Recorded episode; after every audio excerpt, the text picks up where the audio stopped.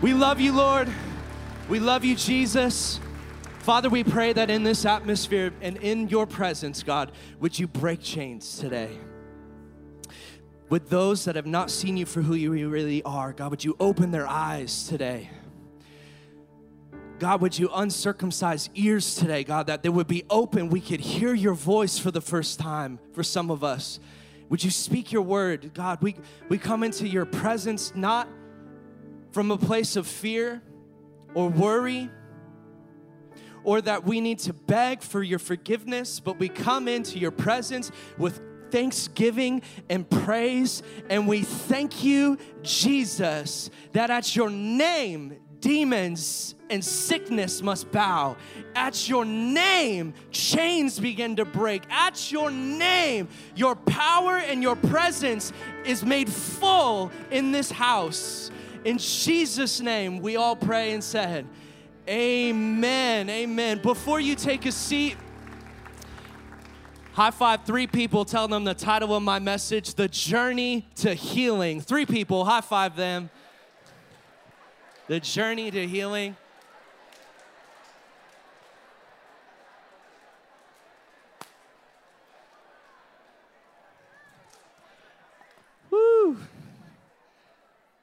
Something special about this service this morning. Hmm. You know, I, I get so excited um, when God does this to me. I had a message that I had completely prepared and was ready to, to give. Um, and then by Wednesday or Thursday, God was like, skirt, you're going this direction. And, and I was like, okay. And, and, and it, it makes it so much um, more fun. It makes it more fun. There we go. It's a lot more fun. Here we go. You're like, don't you get paid to like be a communicator or something? It's so funny. Um, that when God just hijacks the plan and He has His own plan, and I've been trying to teach myself to be willing to just not lead from a place of performance, from a place of faith and trust in Him, that when He speaks, it's better than when I speak and what he wants to do is better than what I could ever come up with. And so today I'm gonna I'm gonna preach a word to you this morning um, that comes from 27 years in the making in my life that I've seen. Um, a revelation, it's not a revelation that I learned from somebody else, it's a revelation that I learned through walking through a journey. Um, so recently, uh, Brooke and I, it was actually a couple days ago, we decided to go on a hike with our two dogs. We have two labs. Um, one of them, her name is Ellie. The other one is Boomba. Everybody say Boomba. Boomba. Pray for her. She's not saved yet. Um, but um, we took them on a, on a hike with us to the Santa Rosa Plateau. And uh, it was just after the rain. And how many of you guys know that after it rains, there's this place called the pools, and you can go there, and, and it's full of water. Um, and we took pictures and selfies, and, um, and people commented on them, and they're like, it looked amazing, it looked so perfect. And, um, but the, what they don't know is what happened before the pictures were taken. Um, did I send you that picture? That's scary when you don't know what picture you send, and you just send a picture. Okay. Oh, you got that off of Instagram. That's great. Okay, cool. So you can see all the water there, and, and it looks like it was just a perfect day, um, and it was, although the moments before the image was taken was a disaster, okay? Um, it was so muddy uh, that Brooke and I were jumping across ponds, little ponds in the road. You know, I'm exaggerating a little bit, but we were we were on a journey and it was muddy, and our dogs, my dog Boomba, who's not safe, she's just like in the puddles, like blonde dog, you know, and it's just mud all over her. And and um, but you know, we we got them to the lake, but we almost didn't make it because my wife kept saying she's like, "How much farther is it?" And you know, men, what we do, we go, "It's just a little bit further, just a little bit. Come on, it's right around the corner." She's like, "What corner?" And I'm like, "The one right up." We get around the churn. She goes, "How much farther?" It's just right you know, and, and we finally got to uh, the lake where this, this picture was, was taken, the pools. And, um, but the amazing thing is that we almost didn't make it, but because I'd been there before, um, I, I, I told her just go a little bit farther. We're almost there. And we finally made it. And that's what made the day, right? We almost ruined our whole day because my dog was like getting out of the leash and it was just scary. And if you're in the service and my dog almost attacked you, I'm sorry. Um, but we finally made it to the lake. And so I wanted to use this story, and you can remove that, but as an illustration to talk about the journey um, that some of us have arrived at a destination to where we know what it looks like, but there are some of us who haven't been there yet that need to go with us on the road. And so, if you brought a Bible, if you have a phone, anybody bring a, a, a paper Bible? Anybody got a, an OG, original, vintage, paperback, throw it back Bible? We're going to uh, Luke 24. Uh, don't fake it till you make it. It's in the New Testament, and uh, it's after Mark. You'll find it. I used to do that, you know, where like you, are like, I'm just not even gonna bring my Bible out of my backpack because I have no idea where Micah is. Like, where, where the heck is that book? You know, like, um, anyway, okay, so Luke 24, starting in verse 13, I'm gonna read this story to you, um, and I'm gonna show you a few things about it. Um, and so we're gonna start in verse 13. Okay, let's start reading. Here we go. That same day, two of Jesus' followers were walking to the village of Emmaus, seven miles from Jerusalem. As they walked along, they were talking about everything that had happened. And as they talked and discussed these things, Jesus himself suddenly came and began walking with them. But God kept them from recognizing him. He asked them, What are you discussing so intently as you walk along? They stopped short, sadness written across their faces. Then one of them, Cleopas, we'll call him Cleo today Cleo replied, You must be the only person in Jerusalem who hasn't heard about all the things that have happened here the last few days. Hashtag, where were you, Jesus? What things, Jesus asked? The things that happened to Jesus, the man from Nazareth, they said. He was a prophet who did powerful miracles. He was a mighty teacher in the eyes of God and all the people. But our leading priests and other religious leaders handed him over to be condemned to death, and they crucified him. We had hoped that he was the Messiah who had come to rescue Israel. This all happened three days ago. Then some women from the group of his followers were at his tomb earlier this morning, and they came back with an amazing report. They said his body was missing and that they had seen angels who told them Jesus is alive. This is when you get excited, right? Some of our men ran out to see, and sure enough, his body was gone, just as the woman had said. Then Jesus gets savage. He says this You foolish people, you find it so hard to believe all of the prophets and what they wrote about in the scriptures. Don't you love Jesus? Wasn't it clearly predicted that the Messiah would have to suffer all of these things before entering into his glory? Then Jesus took them through the writing of Moses and all the prophets, exclaim, explaining from all the scriptures the things concerning himself. Wouldn't that be amazing to hear the word preach the word for seven miles? By this time, they were nearing Emmaus, the end of their journey. Jesus acted as if he were going on, but they begged him to stay the night with us since it's getting late. So he went home with them. As they sat down to eat, he took the bread and blessed it. Then he broke it and gave it to them. Suddenly, their eyes were open and they recognized him. And at that moment, he disappeared. They said to each other, Didn't our hearts burn within us as he talked to us on the road and explained the scriptures to us? And within an hour, they were on their way back to Jerusalem. There they found the 11 disciples and the others who had gathered with them, who said, The Lord has really risen. He appeared to Peter. So I want to preach a message to you today from the subject of the journey to healing. And what is important about this is as we're in a series about encounters, right? And this has been a phenomenal series. Um, I was challenged because in this story, it's not a direct um, moment of healing.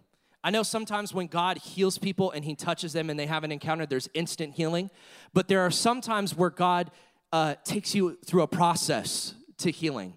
It's a journey, right? It, it, comes through daily decisions. It's it's leaving a certain place and going to the next. Now you're probably wondering, you're a far way off from what this passage was saying, Pastor James. Now let me help you with this, okay?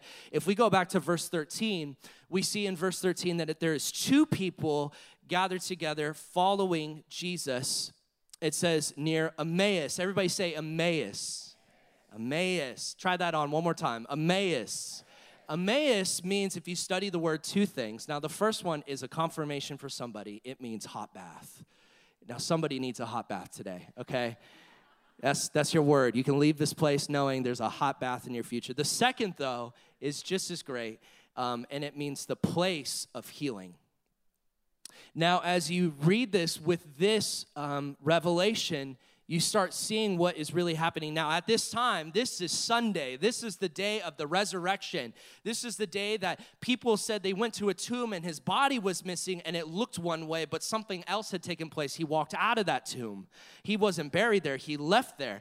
But we know that this place, Jerusalem, at the time, is a place where, think about it, their best friend they've been following for three years was brutally murdered and died a criminal's death on a cross that they knew deep down he had nothing to do with the charges that were set against him. He was innocent, but he died a criminal's death on that cross. And so this is the place of, of fear now. There, you know the story as you read through the gospels, you read they hide themselves behind closed doors, locked. They don't want what happened to their friend to happen to them.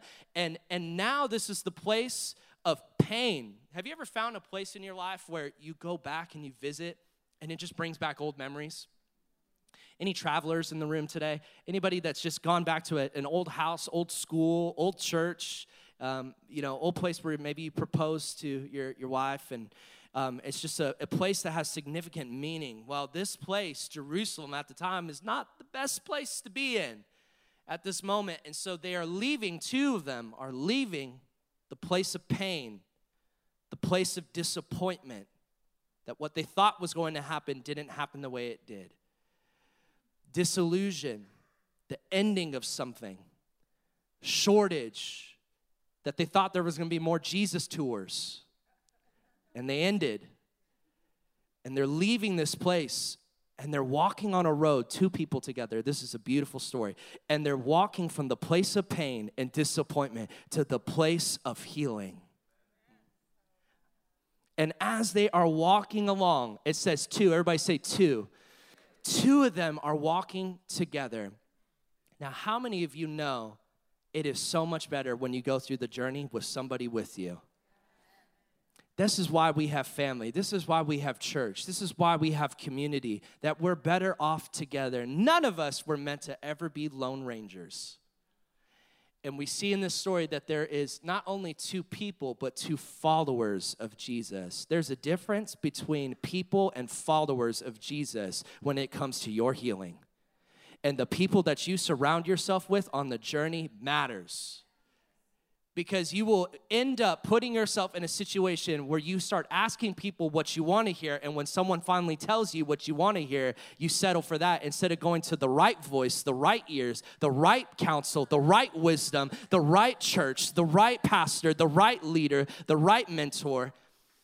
And what ends up happening is if you don't get in agreement with someone who has wisdom and counsel people fall. The scripture says there is safety in the number of wise counsel not the number of opinions.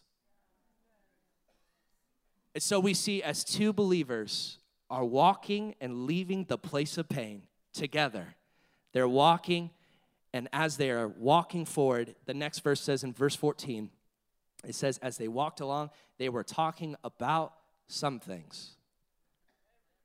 Everything, everything. No, I'm just kidding. Okay, sorry. I got my leopard shirt on today. Wow. Stuart said to me, he said, the leopard came out to play today. I'm stop it, Stuart. As they walked along, they were talking about everything that had happened. The first point I want to give you tonight, if you're taking notes, and I encourage you to do this, is healing comes through a process through a process. Yes, there are moments of encounter where we experience immediate healing, but I've found in my personal life that God likes to take us through a process because what we tried to fight and avoid and leave that was hurtful, God said, I don't want you to go around it. I want to walk with you through it because there's something I'm trying to develop in you that is greater than what has been attacking you. And the assignment is always greater than the attack. What God has placed inside of you, He wants to develop. And so we need people that will walk with us through it. But oftentimes, as, as, as people, we like to do things our way and alone and on our own. But there's something beautiful about this that we see two believers walking together, choosing to leave the place of hurt and pain. That's a word for somebody. It's time for you to move on. And it's time for you to move on with people who's got your back. Everybody say, try that on. Say, touch your neighbor and say, I got your back. I got your back. Touch your other neighbor that you just avoided, the one that you ignored, your second option that you might not know. Tell them, I got your back. And um, it's so funny. I'm going to come down here for just a second. And um, you have no idea that I'm doing this, but I'm pulling you up on the platform with me, Matt. So, and uh, Will, you would have got your chance, but you left. So, um, okay. So, everybody, this is Matthew. Matthew serves in youth. He's a 10th grade small group leader, phenomenal leader, one of my best, been here for so many years. Public affirmation goes a long way. Okay, so if we go back to this verse, when you go back to verse 14, and uh, Matt, I'm gonna have you turn this way and look at the, the, the screen. Um, as they walked along, they talked about everything that had happened. The next verse says this As they talked and discussed these things, Jesus himself suddenly came and began walking with them. The next verse says, but God kept them from recognizing him. Have you ever gone through the journey from pain to healing and didn't recognize that Jesus was with you all along? Have you ever felt like you, you were talking about it with someone else and they, and they started sharing wisdom with you and you thought they were just smart, but it was actually God speaking through them? They started reading your mail, started telling you about everything that happened and how you can make it better. And you're like, this is really good. I'm gonna take notes right now. And you start taking notes on your phone. And, but I bring this up and I bring Matt on the stage because it's so important that we don't do it alone because Ecclesiastes chapter 4, you, you changed your position. Ecclesiastes chapter 4, verse 9, I'm having fun up here. Two people are better off than one, for they can help each other succeed. If one person falls, the other can reach out and help. But someone who falls alone is in real trouble. The next verse says this a person standing alone can be attacked and defeated, but two can stand back to back and conquer. And the verse says, three are even better, for a triple braided cord is not easily broken. You need somebody in your life that's got your back. Somebody that says, I know your past hurt, but I'm gonna pray this thing off of you, that your past doesn't step into your future, that we're gonna walk this thing out together. Because the last time I read my Bible, Matthew 18, verse 20 says that where two or three followers gather in my name, there I am among you. So if you can just get with one other believer, somebody, someone that will agree in your spirit of what you're meant to do, Jesus shows up, and when he shows up, Christ goes before you, community stands behind you, and the church begins to pray for you. Woo! And God begins to move, and we start walking this thing out together. And I'm praying this thing off of you that this pain will not progress into your future, that your mistakes will not harm you and not go before you. And you got a braiding on the side, on your backside, and on your front side because God goes before you. Community stands behind you, but the church stands with you. Can I get an amen for that from somebody that agrees with me?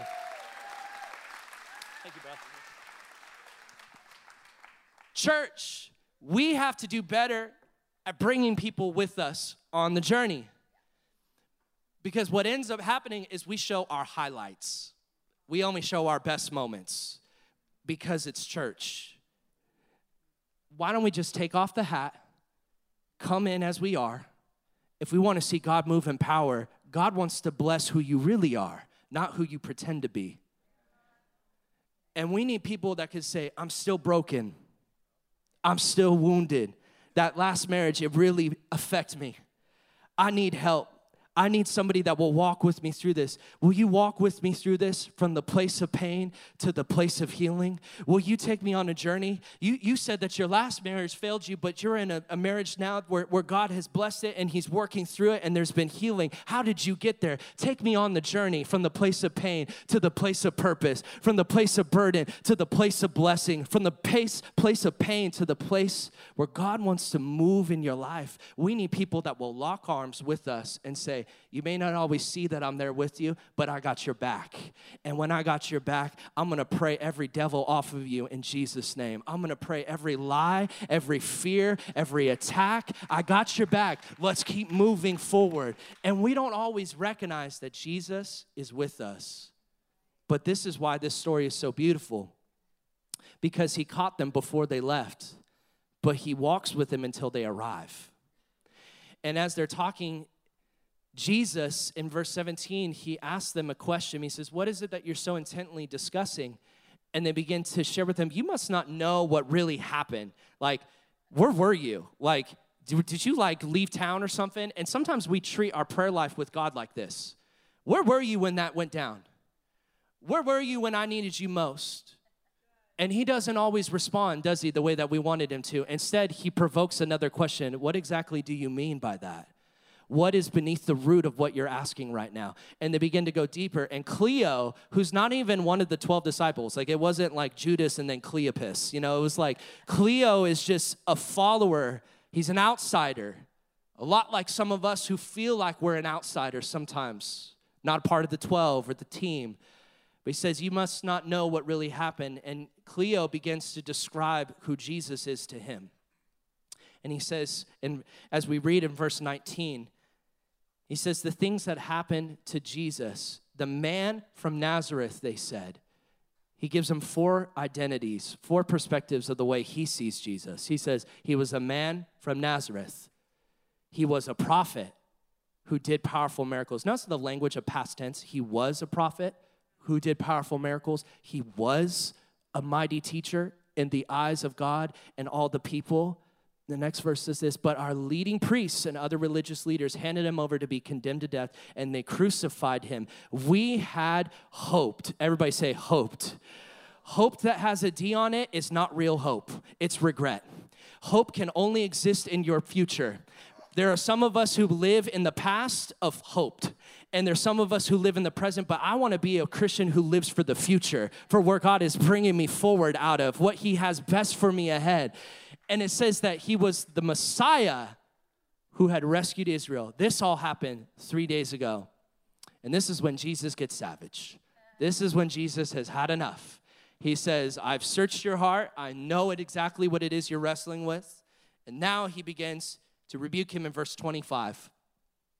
25, Jesus said to them, You foolish people, I love Jesus.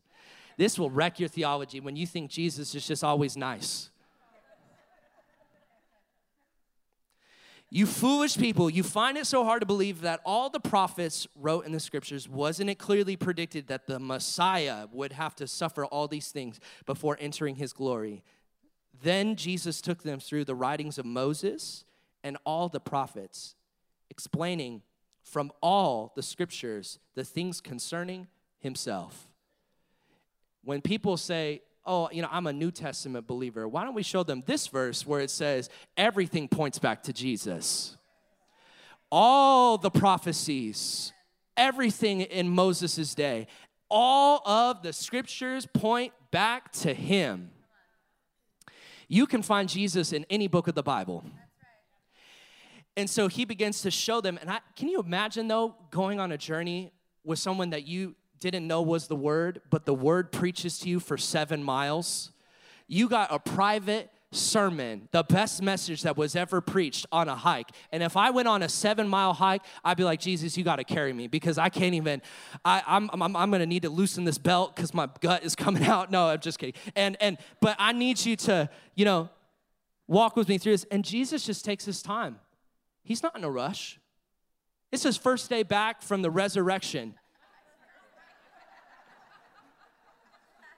He got a whole second life to live right now.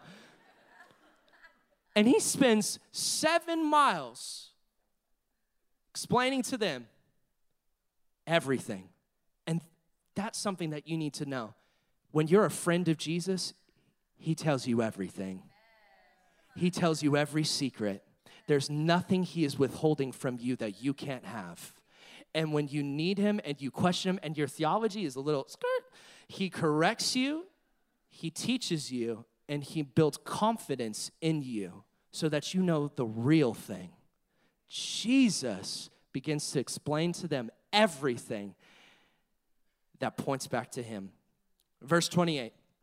By this time, they were nearing Emmaus, the end of their journey.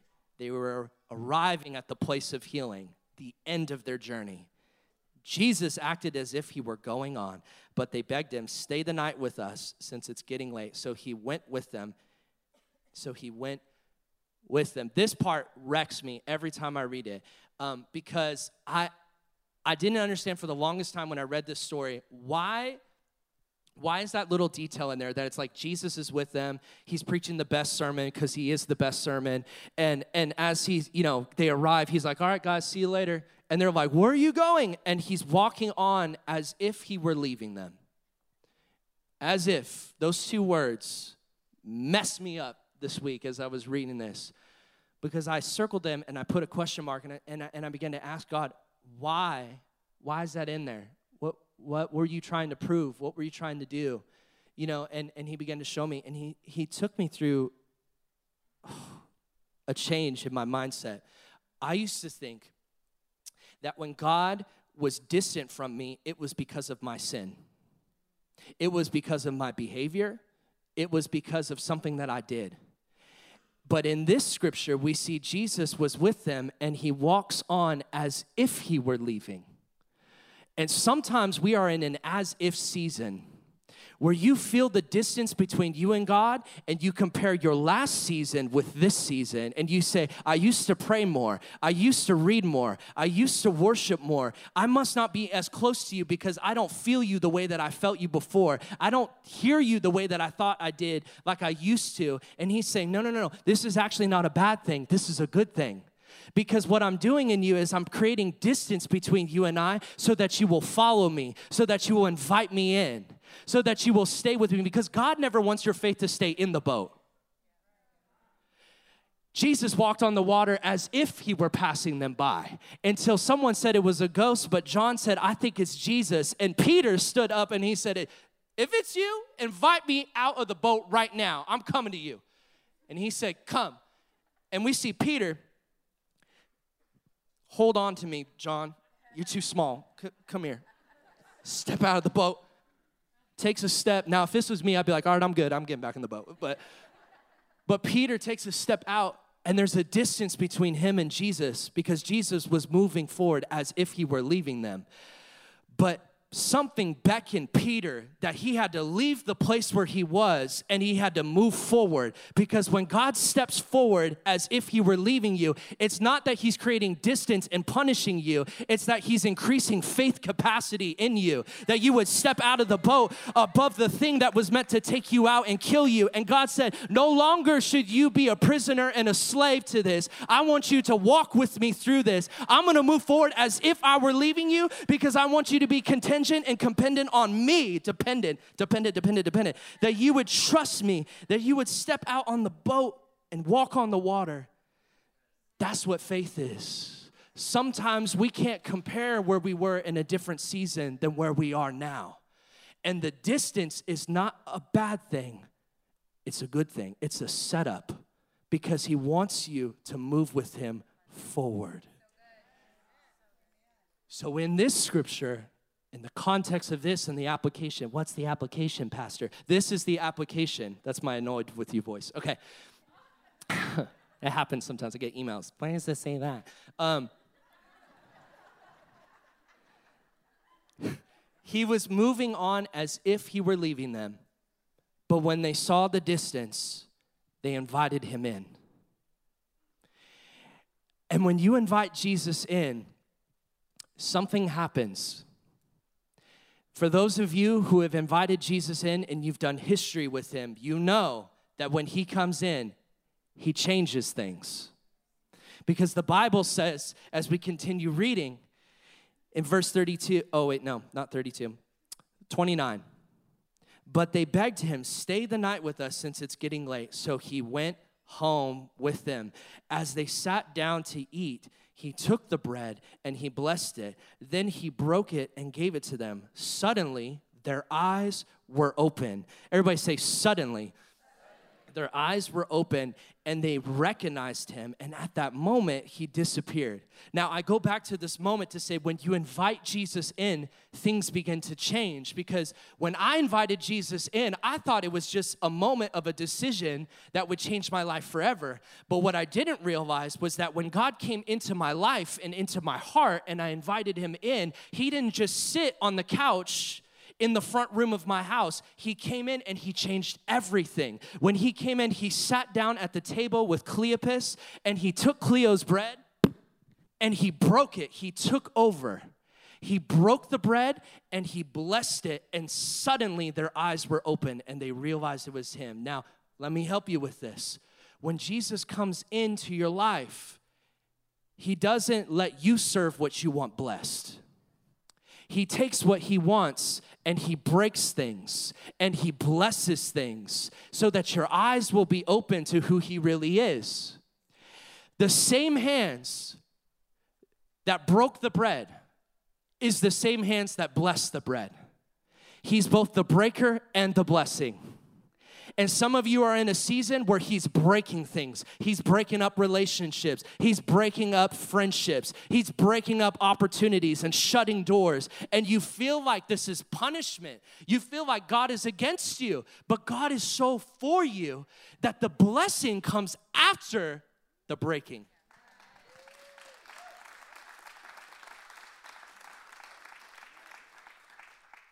And it's so easy for some of us that when we invite Jesus in, we have a scheduled expectation of what we want him to do, don't we?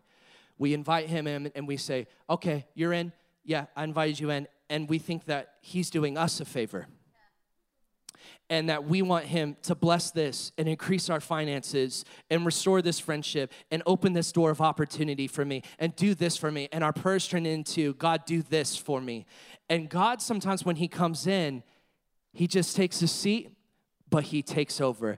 And when he takes over, he takes over in ways that he will dictate who you actually want to approve on Facebook to be your friend. He will dictate the people that you follow back on Instagram, the things that you do on Friday night, the, the friends and the conversations that you will entertain. And when you wanted to drag somebody into the next season of your life and they didn't want to come with you, God will begin to break them off of you. Because if they won't go with you into your next, you say later, because I'm getting an upgrade and God is actually moving me forward. I'm changing highways and going in a different direction. And if you don't want to go with me, that means you were never meant to be in my next season. So I will see you later. God bless you. Shalom. Have a good life.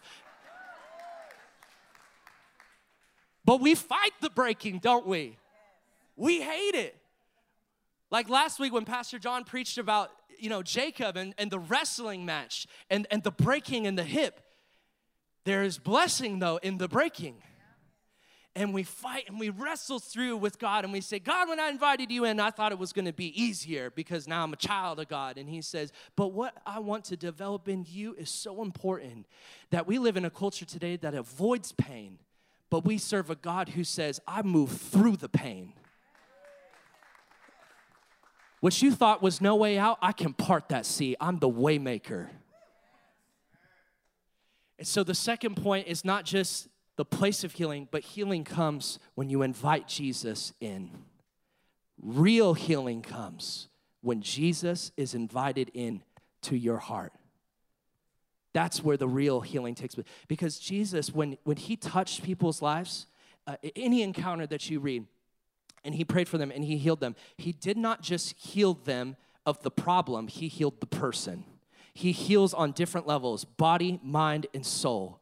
He heals every part of you, changes even the narrative of your life, the trajectory of your life. When you invite Jesus in, you are setting yourself up, and you better be ready because it is going to be an adventure. That He is both the breaker and the blessing. But when He began to bless the bread, it says their eyes were open and they recognized Him. They realized it was Jesus. And, and I began to just sit in that and stare at that for a minute, a couple of minutes, and I was looking at this and I was asking God, I was, God, why, why is it that when they didn't recognize you until that moment? And and I realized that God began to just share with me, James, you know, the importance of this is that that sometimes you don't actually see God because you just focus on the pain and the problem. But once I break it and it no longer has a stronghold on you, your eyes are open and you see it was me all along. And God sometimes allows us to go through the process because if you could get there on your own without anyone and without Him, you would get all the credit.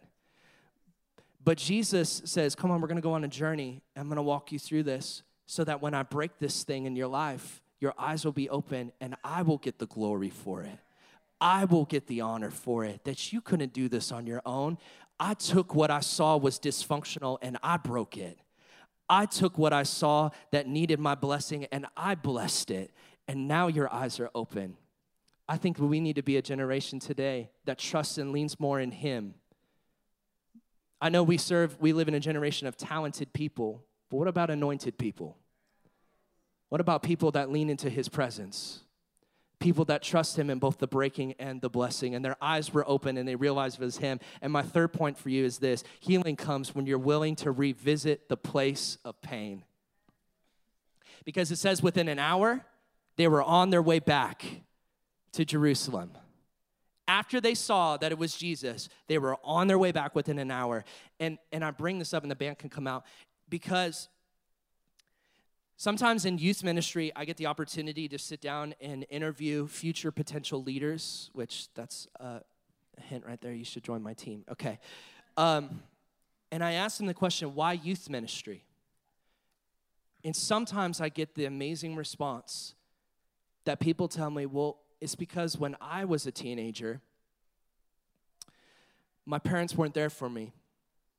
Or when I was a teenager, my family didn't have enough, or when I was a teenager, I was bullied, or I, I, I, was, I was picked on, or I was sexually abused, you know, or I got into drugs and got into the party scene. And, and what I end up realizing as I'm interviewing and I dig deeper into it, I realize the reason they want to go back to working with teenagers is because they've already gone through the process of healing and you know that you've encountered God and that healing has taken place, when you no longer want to fight to leave the place, but you want to fight to get back in the place to help somebody else who's still bound and still suck. And that's exactly what we need. That's mature Christianity, guys, is that when it's no longer about us, but it's about everybody else. It's about going back for those who are still bound, those who are still stuck. And, and in my life, I, I found that when I was in middle school, it was the toughest season of my life because I was I was little James. I was like, like somewhere around here. I had big eyes, still have big eyes. Um, I had buck teeth, four rows of teeth. It was like God should have given me braces for 10 years, but he delivered me to four. And I and I forgot to wear deodorant on most days. And I wore C28 t-shirts instead of active that said Jesus freak on the front of them. And and I was the target of every bully at school. And there were times where I would question God and would say, God, I, I don't even want to be great. I just want to be average. Can you just fit me in the room to where I'm not the target? I, am okay with being in the back of the room. I, I'm okay with being silent, but I don't want to go to school every day looking over my shoulder, expecting somebody to hit me, expecting somebody to take um, something that I did and, and twist it and lie and make rumors and, and, and, and tear me down. And, and, and I used to question God, God, why would you allow this to happen to me? And I didn't realize that the season and the place that I wanted so badly to leave God developed a voice in me because I felt like I had no voice. God gave me a voice. And now I stand on the backside of this mountain, free from this. And now I'm in a season where I get to look 12 year olds in the eye and I tell them, You're more than enough. You're going to get through this. One can stand alone and be conquered and defeated, but two can stand back to back and we can defeat this thing. You're more than enough. You're a conqueror through Christ who gives you strength. You were born from freedom, and so you can break out of this thing. I trust you. I believe in you. I'm praying for you. You're going to get through this. I promise you, because I've gotten out of this place and I know that you may not feel like you have a voice, but you are famous in heaven. God knows you, heaven knows you, the angels know you, and there's a destiny on your life. Don't you dare give up. You're gonna push through this thing. And I get to stand on the other side of this mountain now that once I fought so badly to leave, God has sent me back to, to be an advocate and a voice for a younger generation that is rising up, that is gonna be greater than the former, that the best days are ahead for our nation and for our world. We got some kingdom workers, some giant killers, so are rising up, some Caleb's and Jacobs that are rising up in this generation. And I say that to you because it's so important that you may think, why would God do something like this if He loves me so much? And what you need to understand is God wants to develop something great in you. And it comes through a process, and it comes through a decision of inviting Him into that place. And there are going to be some things in life that are going to break down. and some things in life that God is going to bring increase and bless. But we have to trust Him. And you have to be willing. This is when you know you've encountered healing, when you're willing to go back to the place, to the memory, to the person, and say, You no longer have a hold on my life. I forgive you. I cannot hold on to this any longer because it is holding me from stepping into the next season of my life. And that's exactly what some of us need to do today. We need to let go. We need to not fight to avoid and act like it never happened. But there is power in your testimony that we overcome by the blood of the Lamb and the words of our testimony. Your testimony is like an experience that happened to you. And let me tell you something, you can write this down. Your experience is a passport into somebody else's pain that only you can step into. It is unknown territory for me. But what you have gone through is significant and tailored. There are other people that need you that need to hear what you've gone through and see how you made it out of them.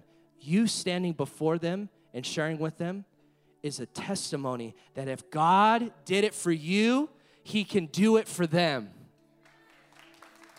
Can I get an, someone to agree with me on that?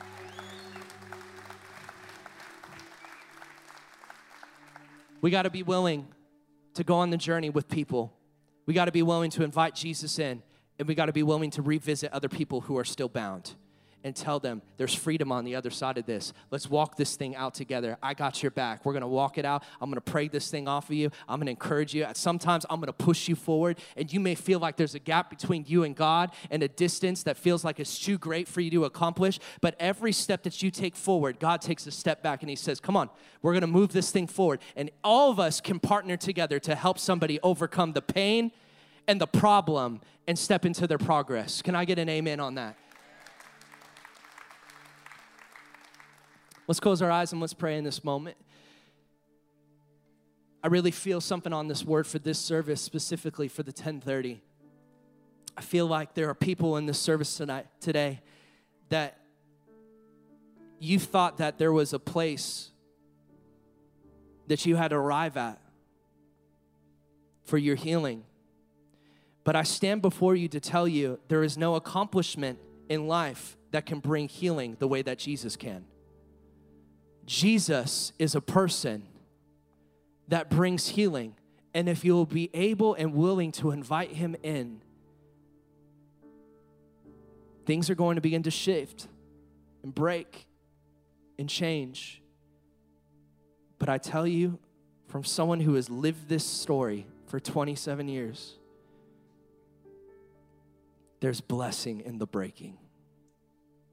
Don't fight it, don't run from it. He's developing something great in you. Like a picture that's taken and needs to be in a dark room. Don't open the door too soon. Let it be fully developed. What God is developing in you is nothing short of a masterpiece. You are a beautiful work of art, fearfully and wonderfully made. the greater the attack, the greater the assignment. God wants to shift some of you into a new season. And for some of you, I'm going to make it plain, He does not want to shift you into a new season. You are repeating the same season again because you keep trying to do it your way. And you keep trying to knock on your own doors. And you keep trying to drag people with you and God says, We're going to do another lap because you haven't learned it yet. It's only me. Walk with me. Talk with me about everything. What is it that you are so intently wrestling with internally? What has occupied space in your mind?